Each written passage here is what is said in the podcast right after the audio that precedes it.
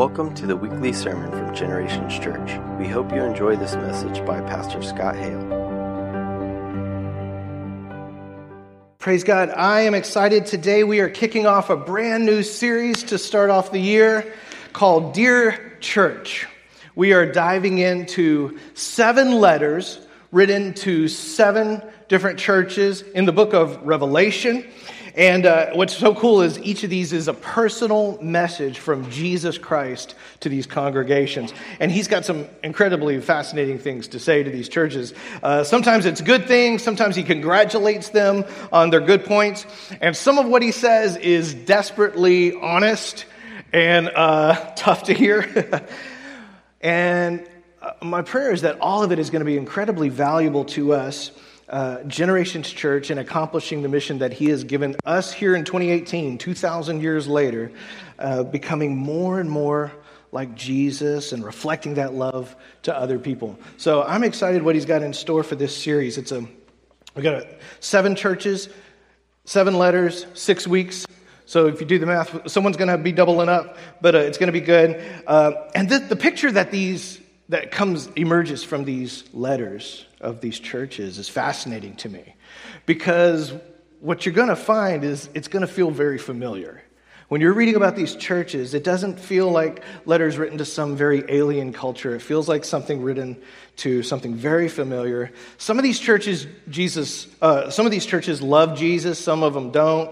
Uh, some of them are working really hard. Some of them are lazy. Some of them are just phoning it in. some of these churches uh, are struggling and they need encouragement. Some of these churches are sinning and they need rebuke. And some are okay. Some just reek. And uh, it turns out, it turns out an amazing thing. The early church is a lot like the church today. It's this messy combination of the faithful and the faithless uh, coming together, and no church is perfect. Amen? Let me say that again. No church is perfect. 2,000 years ago or today, no church is perfect. That is why we're the disciples and He's the master. Jesus is perfect. You and I are a work in progress. Amen. So no church is perfect, and if you're looking for the perfect church, you won't find it. You won't. You won't find it. If it was perfect, when you get there, it won't be perfect anymore. Um, but but that's what church is about. That's okay. It's what it's about. The local church, what we have going on here, is God's people who have gathered together to worship Him, to walk with Him, be led by Him, be instructed by Him, and transformed by Him. That's the goal. Transformed by Him. It's not about programs. It's not about cool music. Uh, it's not about matching t shirts. That's not what church is about. It's not what makes a good church. It's about bringing ourselves under submission to Christ and allowing Him to change us and mold us and encourage us. Amen? Amen. Let's pray before we get started here.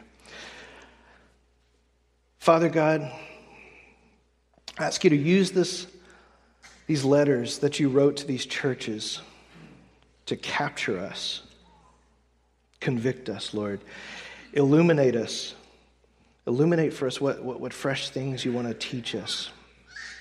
We ask your spirit to have freedom in these weeks, to roam around, to show, show us new things, scary things. Shine that big light of yours, that big light of truth into our hearts, to search and point things out, to inspire us, and to give us hope. In the name of the resurrected Savior, Jesus Christ, amen. Amen, amen. Okay A couple of quick thoughts here, kind of in the uh, introduction as we go along. We're teaching out of the book of Revelation. Revelation. Been a while since we went here. Quick thoughts about the big book of Revelation. Revelation is an example of uh, what's called the apocalyptic genre of writing. That was uh, it was popular in first century Jewish writers.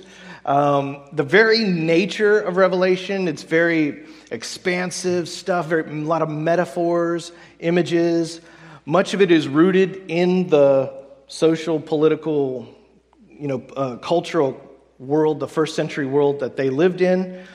Uh, some of it prophesies to their future, some of it prophesies to our future. Um, and, and, you know, there's a lot of debates that go along about with what all the different symbols mean and stuff like that. We're not going to get into too many of those those kind of debates. But the what, safe to say, Revelation requires a lot of interpretation, a lot of interpretation, and I might add, Revelation requires a lot of humility. Okay, uh, as we try to unpack the mysteries that God has planted in the ground for us in this book. So that's what we're going to attempt to do. Today we are diving into the first letter of these churches. It's in Revelation chapter 2. If you want to turn there, you can. Um, and the first letter written to the first church is the church of Ephesus. Ephesus. Yes, this is the same Ephesus as we read about in the book of Ephesians. That's the letter to the Ephesians. That letter was written probably 30 years or so before Revelation come along, and we're going to see some fascinating things that have happened to this church. Um, let's look at a map really quickly just to kind of help us visualize what's happening. Revelation uh, is written by John, and John says that he is on the Isle of Patmos down here at the bottom left. He's on an island.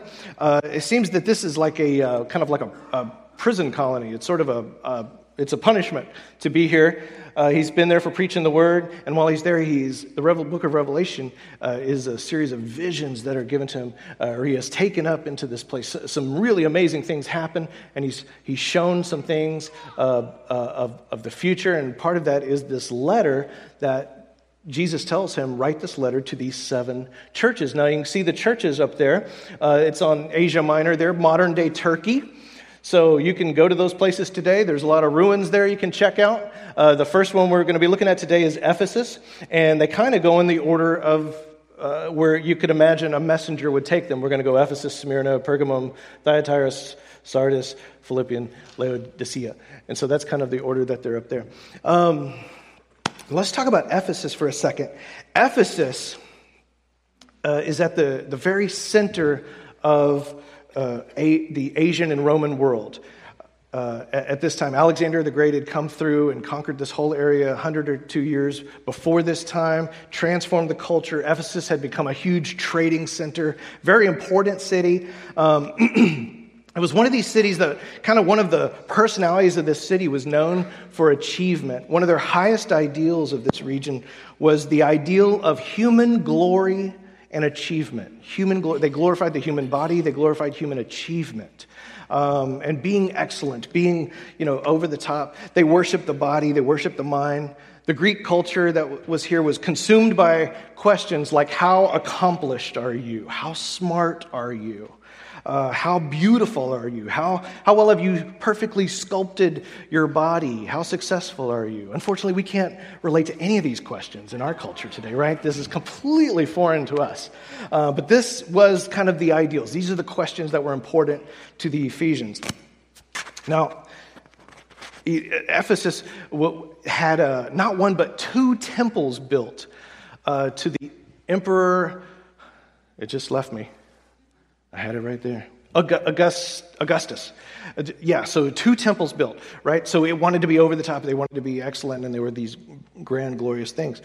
But what Ephesus was really known for, what it was also the center of, was the center of the Artemis cult the cult of Artemis, the uh, goddess of fertility.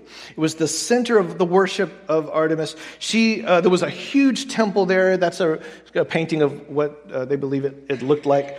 Um, the temple to Artemis. She was also known as, she was the goddess of fertility, but also known as the queen of heaven, the mother goddess. So there's also a lot of sexuality and things like that involved in her worship. Uh, the worship at the temple got kind of crazy. It was really associated with a lot of sensual things. It involved a lot of erotic rituals. Um, they had like wild orgies, temple prostitutes, that kind of stuff. People uh, would like maim themselves, just going into frenzies. Crazy, wild stuff. So this is Ephesus, right? This this city that is both like, right, very like let's be excellent about everything and be over the top. We want to be. It, the, those cities that we looked at, those uh, seven cities there, they were always, always in kind of competition for who could be the favorite of Rome, and Ephesus was always the leader. Ephesus was kind of the favorite. Um, because that was their, their you know, mantra to be excellent and to achieve. And at the same time, in their worship and their passions and sexuality, it was a little, it was a little crazy, a little out there. Got, it reminds me of Las Vegas. Ephesus, when I'm more I read about it, it's just like, okay, this is Vegas. Uh, because they're, you know, on the one hand, they built a city out of the desert. I mean, that's, that's pretty cool. And, uh, and then on the other hand, it's like Sin City 24 7. So that's kind of Ephesus. This is the city, now this is important. This is the city out of which the church of Ephesus grew, that it exists in. And it gives us a clue as to why the church is the way it is. Think about it. Churches respond very often to the culture that they live in. A, very, a church very often reflects the culture that they live in. They embrace the culture, you know. If you're a church that is in some high powered financial urban center or something like that, that church very likely is going to kind of reflect that sort of go get it done, overachiever type of kind of personality. The Generations Church very much reflects the personality and, you know, kind of the way we are here at Spring, Woodlands, Conroe, you know, this area. That's, that's kind of what uh, our church reflects. At the same time, what you've often find is churches reacting against the negative aspects of their culture in order to differentiate themselves. And so while they reflect some aspects of their culture, they will react by, in an extreme way to the negative aspects of their culture. Um, to differentiate themselves. So here's what we're going to find. We're going to find both of these these qualities to be true about the church of Ephesus. Okay, let's read through what God has to say to these churches. This is just, it's the, the first seven verses, what we're going to cover today in the book of Revelation, chapter 2. Verse 1, here he says, To the angel of the church in Ephesus, write this. Now, this word angel here, right off the bat, Scholars are a little bit uh, all over the place what this actually is. In Hebrew thought, some, they kind of saw sometimes there was a, like a guardian angel that was over different cities. They thought of a guardian angel in charge. Uh, so it could be that this is like sort of a guardian angel over the church of Ephesus. What a lot of scholars believe, and I kind of go along with this myself a little bit, is that this might be referring to a pastor or an overseer or apostle or something that's over this these churches because the city of Ephesus would have had multiple uh, little churches within it. So um, that, that could be what this is about. Honestly, it doesn't really matter. Uh, we can agree to disagree and doesn't affect anything. Okay, so let's keep going. To the angel of the church in Ephesus, whoever you are, angel, these are the words of him who holds the seven stars in his right hand and walks among the seven golden lampstands. Okay, right off the bat, here we go. If you've never read Revelation 4 before, this is a perfect example of, of the genre of writing that you're, you're about to wade into. It's highly symbolic, a lot of mysterious imagery going around here. Um, we've got the, the, the, seven stars, which were told earlier uh, are the seven angels over these churches. Uh, we're told about that in, in chapter one. Uh, lampstands, now, this is interesting. Lampstands. For, for Jewish writers, they, you know, words are meticulously chosen to represent something. They're chosen not only to tell you the thing that they're telling you, but also to evoke something from the past, to make you go, oh, I see what you did there. Jewish writers are always doing this, right? And so a first century reader would see this and go, oh, okay, uh, oh, okay, I'm, I'm, getting something there. Uh, uh, for instance, the creation account in Genesis begins with the introduction of light, God's announcement of light, okay? But also, here's a key passage in Isaiah in chapter 49 where he says, I will also make you a light for the Gentiles, that my salvation may reach to the ends of the earth a light to the Gentiles. So, light, lanterns, lampstands, when you see this kind of stuff, most often it speaks to God's desire that the whole world would know of God's love and his salvation, the light that, that we are to represent. So, so you have Jesus walking through these lampstands. And that's an interesting thing, too. He walks through these among these lampstands, which represent the churches, we're told in chapter 1, who are to be his light shining to the world. Over in the book of Matthew, Jesus himself says, You are the light of the world. You are the light of the world. So his audience, who knew the prophets well, would have said, Light. Ah, well, well, that goes all the way back to Isaiah. We know what Jesus is talking about. Sure, yeah. Jesus is essentially calling us back to our calling, our mission, our purpose, to be something to the world. We're here to show the world this God's redeeming love and his grace to extend God's salvation to everybody, right? Let's keep reading. Verse 2, Revelation 2 2. I know your deeds, your hard work, and your perseverance. Your deeds, your hard work, and your perseverance. Now, this is important. This is three, he's pointing out three things. This is three important actions that we see. Deeds, these are good deeds, the good things you go do for, for, for people and things like that. The hard work, you're getting in there, you're doing the, you know, the muddy work, you're getting everything done. And your perseverance, that's your commitment. That work of commitment. It's really three different kinds of work, right? Good work, hard work, and persevering work. So far, so good. He says, I know that you cannot tolerate wicked people, that you have tested those who claim to be apostles, but are not, and have found them false. Okay, so these guys have become really good at hunting out the fakers. They can find them, the charlatans, they can spot them a mile away now. And what's interesting is uh, years earlier in the book of Ephesians, we find that Paul uh, is very concerned about this, and he, this is a real danger to this church is false prophets, false apostles. Now we find that these guys apparently are on the ball. They've got this, this down. Those who are claiming to represent the church and the church leaders, the church of, in Ephesus, has tested them and found them false. And this is a good thing. See, we're still in the good part of the letter. So we still feel good about this. Over in 1 John 4, we're told, Dear friends, do not believe every spirit, but test the spirits to see whether they are from God because many false prophets have gone out into the world. So here's something that we should all be doing. We should all be testing the spirits, right? Don't just swallow everything you hear. I tell you, don't, don't just swallow everything I tell you, right? Including what I preach. Go dive into the scriptures, test it out for yourself. Amen? Amen. Okay, let's get back to our letter. In verse 3, he says, You have persevered and endured hardships for my name and have not grown weary. So Jesus says, You have persevered. Well, that's the second time he's mentioned this already. So these guys are perseverers, okay?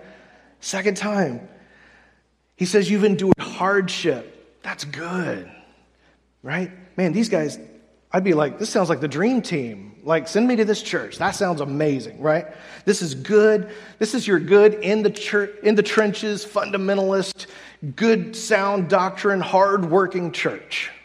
They got all their ducks in a row, well organized. They have made sure everything is correct, and they're good. They're doing, they're doing, doing the good work. But it doesn't end there. Verse 4 but then he says, Yet I hold this against you. You have forsaken the love you had at first.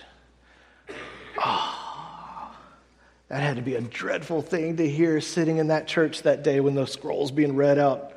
Okay, Church of Ephesians, here's what John wrote to us. And you're sitting there and you're thinking, oh, maybe it won't be so bad when he says, I have this against you. You're thinking, maybe, hopefully, it'll just be, you know, here's the thing your music's a little too loud, right? That, that billboard by the road, it's getting pretty faded. We need to change that out, right? You're, you're hoping, oh, it's not, hopefully it won't be that bad. Oh, man. He strikes at the thing that is pretty much the most important thing. In fact, it's kind of the only thing love. You have lost your first love. You've forsaken the love you had at first. Ouch. And then he really twists the knife. Consider how far you have fallen. Because you're thinking, well, maybe we just lost a little bit of love. No, consider how far you have fallen. Repent. And notice this do the things you did at first. So, this is something they should know better. He says, You guys had this. Y'all had the love. You've lost it. Now, here's what's fascinating 30 years earlier, the Apostle Paul, when he writes his letter to the, this church, the Ephesians, he's writing a bunch of interesting things to them. It's going to be really good. This is one of our courses going to be in Generations University, right? You can go through the book of Ephesians. And during this letter, you know what he does? He compliments their enduring love. Paul compliments their this persevering, undying love, he calls it, of them. So at that time, they were hot. Ephesians had it going on, right? And now Jesus says, You've lost it. You've lost it. Now, the question is, what is he talking about?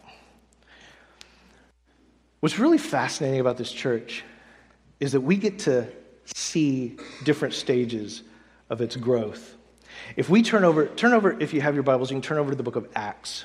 In the book of Acts, we not only get to see uh, it in its early stages of the church, like in Ephesians, but we get to see the birth of the church of the Ephesians. This is really cool. The same church, uh, Acts chapter 19. So this, this passage talks about one of the first encounters people in Ephesus had with the gospel. Notice chapter 19, we're going to look at verse 11. It says, God did extraordinary miracles through Paul, so that even handkerchiefs and aprons that had touched him were taken to the sick, and their illnesses were cured, and the evil spirits left them, right? This is, this is like a Todd White seminar going on here. Some Jews who went around driving out evil spirits tried to invoke the name of the Lord Jesus over those who were demon possessed. They would say, In the name of that Jesus whom Paul preaches, I command you to come out. Seven sons of Sceva, that's fun to say, seven sons of Sceva, a Jewish chief priest, were doing this. One day, the evil spirit answered them. That's never a good sign when that happens. Jesus I know, and Paul I know, but who are you? That just makes me laugh for some reason. Then the man who had the evil spirit jumped on them and overpowered them all. He gave them such a beating that they ran out of the house naked and bleeding. Favorite exorcist story ever. When this became known to the Jews and Greeks living in Ephesus, they were all seized with fear. That word means reverence. And the name of the Lord Jesus was held in high honor. Many of those who believed now came and openly confessed what they had done. And a number who had practiced sorcery brought their scrolls together and burned them publicly. When they calculated the value of the scrolls, the total came to 50,000 drachmas. In this way, the word of the Lord spread widely and grew in power. Okay, so get this picture. The church starts in Ephesus, this city that's known for the, you know, cult of Artemis and all this kind of thing. It's crazy erotic pagan worship. How does the church start here? Is this a carefully planned seven step strategy of church planting that's happened here? Have they gone out with freshly, nicely printed pamphlets and passed them out and organized a little coffee for people to come visit and a new members class. Is that what's happening here? Stylishly argued the case for a more civilized religion for them to come up here. And people said, Oh, that sounds wonderful. Yes, I'd like to join. Where do I sign? Is that the beginning of the church of Ephesus? No, no, not at all. What happens in this story? This is like chaos, right? I mean, there's like people coming out of the woodwork. People are getting saved. People, people who are doing it just all kind, and then people are all trying to do the same thing. Hey, I want to cast out devils too, right? And and getting torn up. I mean, all the, if you came upon a huge bonfire on the side of I-45 as you're driving by, and you walk by, and people are out there like dancing and throwing Ouija boards in the fire, and you're like, "What the?" And they go, "Well, we've started a church." She'd be like, "Okie dokie," right? This is going to be an interesting place to go. What is this? This is spontaneous, right? This is chaotic. This is Holy Spirit driven. This is, this is something only that only God could do. It's lives being changed. It's, it's we can't keep up with this thing. It's out of our control, but man, it's exciting, right? That's what's going on here, right? It's happening faster than you can sort of organize around it, right? They haven't even got their 501c3 in place with the IRS and people are getting saved, right? And they, they don't know what to do. It's all these people are coming forward and confessing. And now we turn back over to Revelation. Let's try to unlock what this first love might be referring to. Acts 19 takes place in the first century, probably around the 50s or 60s, okay? Think Kennedy years, okay? Revelation 2 comes at us, first century, roughly around the 80s or 90s. So think Reagan, you know, Reagan Clinton era. What has happened? We're a generation later. It's a generation later. This chaotic, love, peace, hippie filled thing that people getting saved all over the place, you know, Ouija board burning crazy people. This sort of, I can't explain it, but it's real and it's beautiful and it's amazing. Have you heard what's happening? Did you hear his story and his story? This whole thing in Ephesus started to become something. It started to get organized. Started to get organized a little bit. Started to become respectful, right? And what do you get? You start to have people who, who say, well, you know what? I, I kind of, I, I would like a little bit of this power. I want a position in this movement. I, am actually an apostle too, and so I, you know, I probably I need an important title and a corner office. That's what's happening. Think of any great idea that's birthed. You guys who started your own businesses, you probably can relate to this, right? Or think about the origin story of like Microsoft or Apple or those kind of things.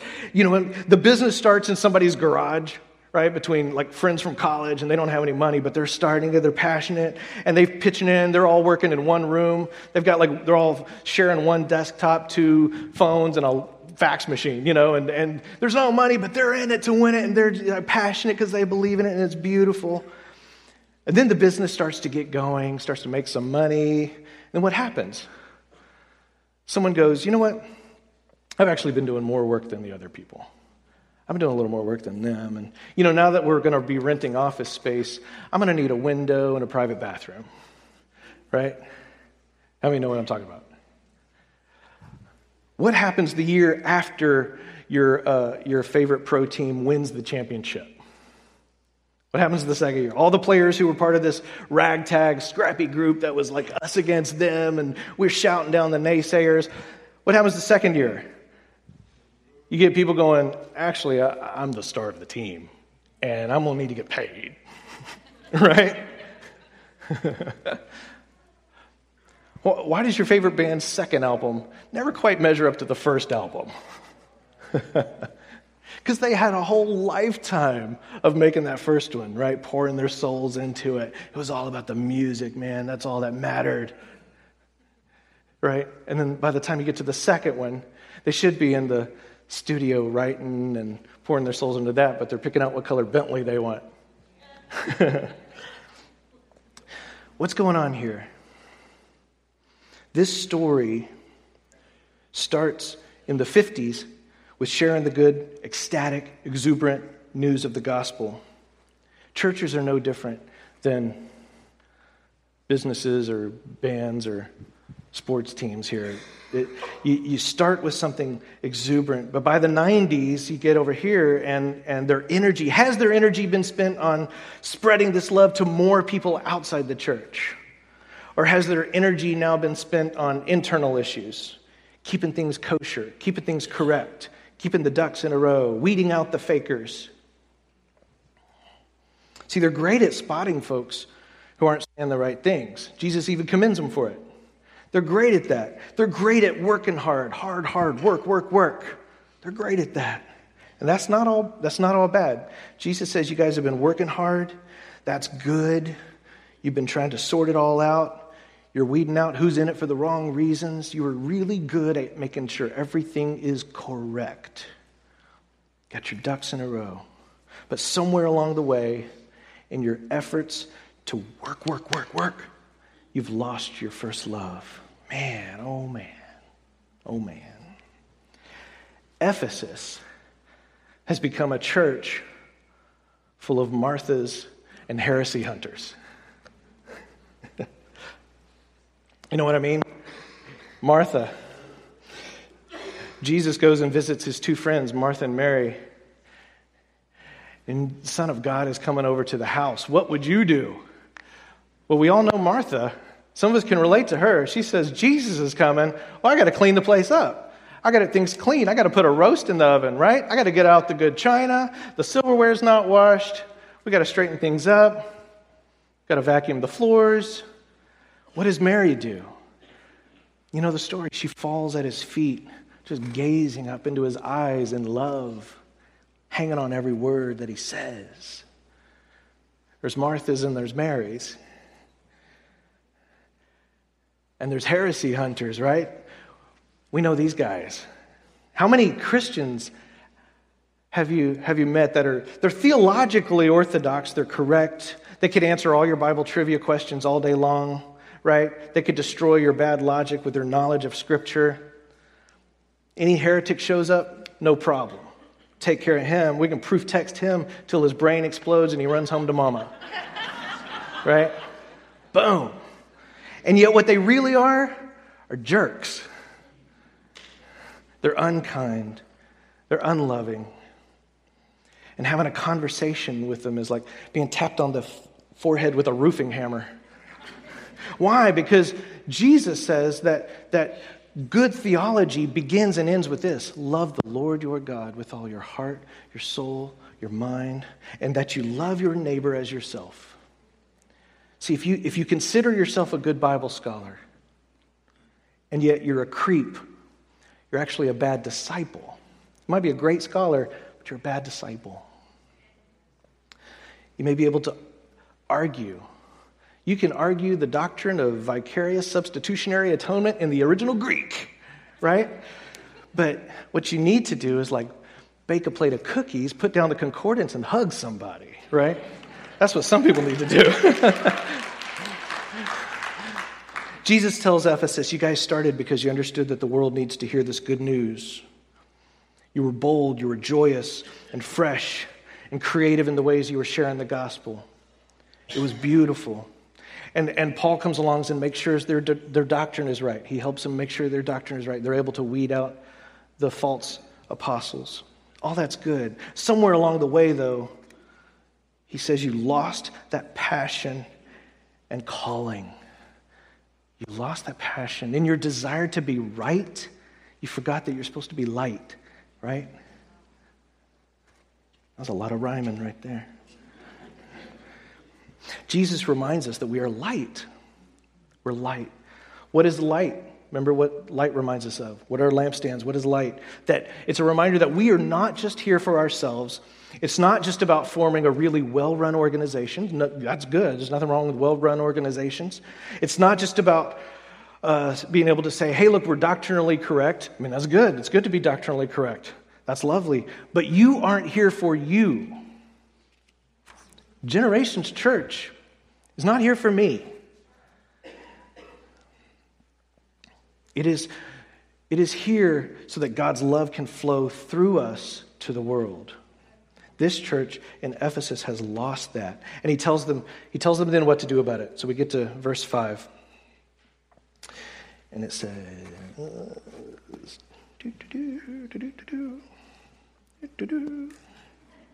Go ahead and go to verse 5. Verse 5 says, Repent and do the things you did at first. Repent and do the things you did at first. Repent, turn to the true path. Repent means turn. Return to the true path. And then he warns them if you do not repent, I will come to you and remove your lampstand from its place. Jesus reminds these folks if you do not get it together, if you do not remember why you are here, that you are here to show the world the gospel in the flesh, if you forget that, if you don't turn from this death spiral you're in, if you're getting too, if you keep being too wrapped up in your own self preservation, if you keep operating from a place of fear of the outsider, if your default is always to just circle the wagons and defend your ground to the point where you forget why you're here, I will come and remove your lampstand. Jesus says this. Notice, Jesus does not express loyalty in the missional sense to those who are not true to the mission. Now, understand, He will never leave or forsake you. He will never leave or forsake you, or you, or you, or you, or me. But that doesn't mean he will just keep propping up an organization that has come to reject their purpose, right? He will not keep propping that organization up. Let that sink in. Happy New Year. Let's keep reading. verse 6. He says, But you have this in your favor. You hate the practices of the Nicolaitans, which I also hate. and nobody knows what this means. it's true. Scholars have been debating for, for thousands of years now who were the Nicolaitans, and uh, we're not really sure. It's some side cult or something that was in the area. And he says, Whoever has ears, let them hear what the Spirit says to the churches. Jesus uses this phrase again and again. Now, he used it even in his parables. Back during his earthly ministry, he would use this phrase. And he uses it here in each letter to the seven churches. It means if you understand what I'm saying, then listen and do it. Listen and do it. So, where do we go from here? Where do we go in 2018? Couple of thoughts. Number one, sometimes Jesus apparently decides these people who claim to be my people have thoroughly lost the plot. They have failed to be my people in the world. And so I have to remove the lampstand. I have to put that light out because it actually does more damage for the world to keep witnessing this organization that represents me badly than for the organization to just fade away. What does this look like? Have you ever observed a group of Christians who, and it seems like they spend an extraordinary amount of energy on things that don't seem to have anything to do with spreading Jesus' love around the world? Perhaps they haven't been true to their calling. Perhaps their lampstand has been removed, and maybe the spirit is a bit like Elvis. It has left the building. Second thought.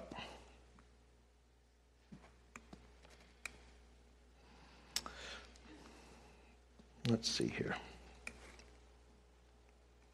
Second thought. Go ahead. It was there. There we are.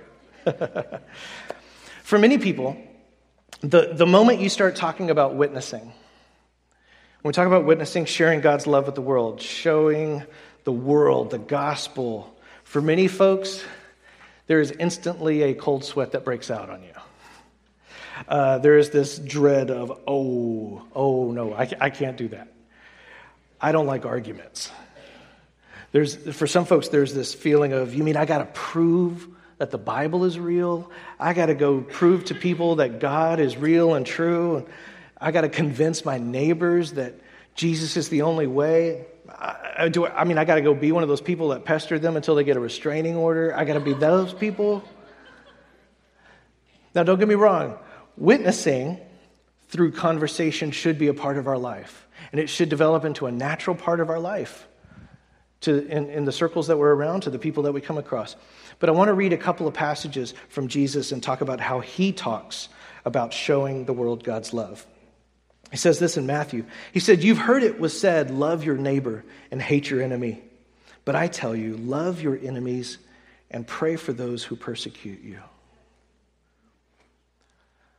This new year, maybe the first step for you and me is asking do you have an enemy?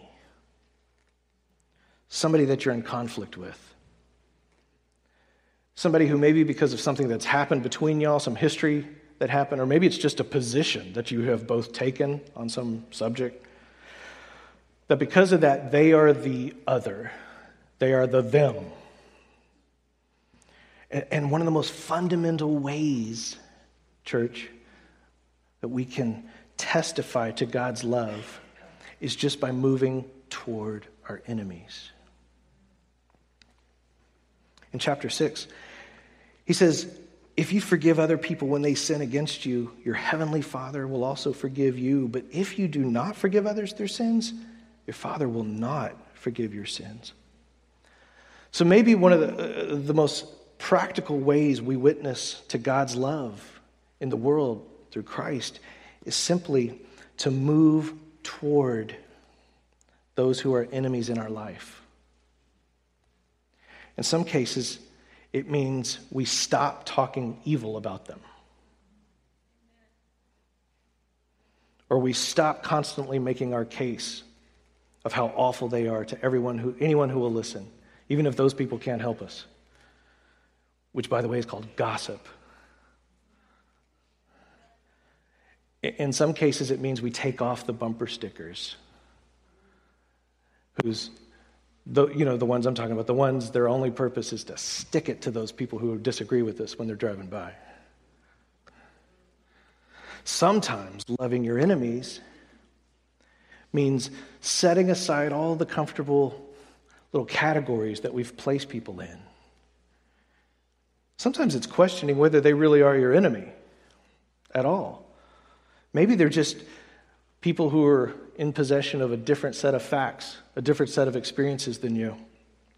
Maybe we need to start rejecting caricatures of people and start rediscovering their humanity. Is there anyone who has wronged you? And it is time to forgive them so that you can get back on track with the adventure that God has planned for you in 2018. Forgiving. Forgiving. It doesn't mean we condone what they did. It doesn't mean we turn our back on injustice and consequences. It simply means that in our heart, we set them free. You want to be free? Do you want to be free? Is there any area of our spiritual lives where we've gotten so good at making our arguments and doing lots and lots of work, grinding it out?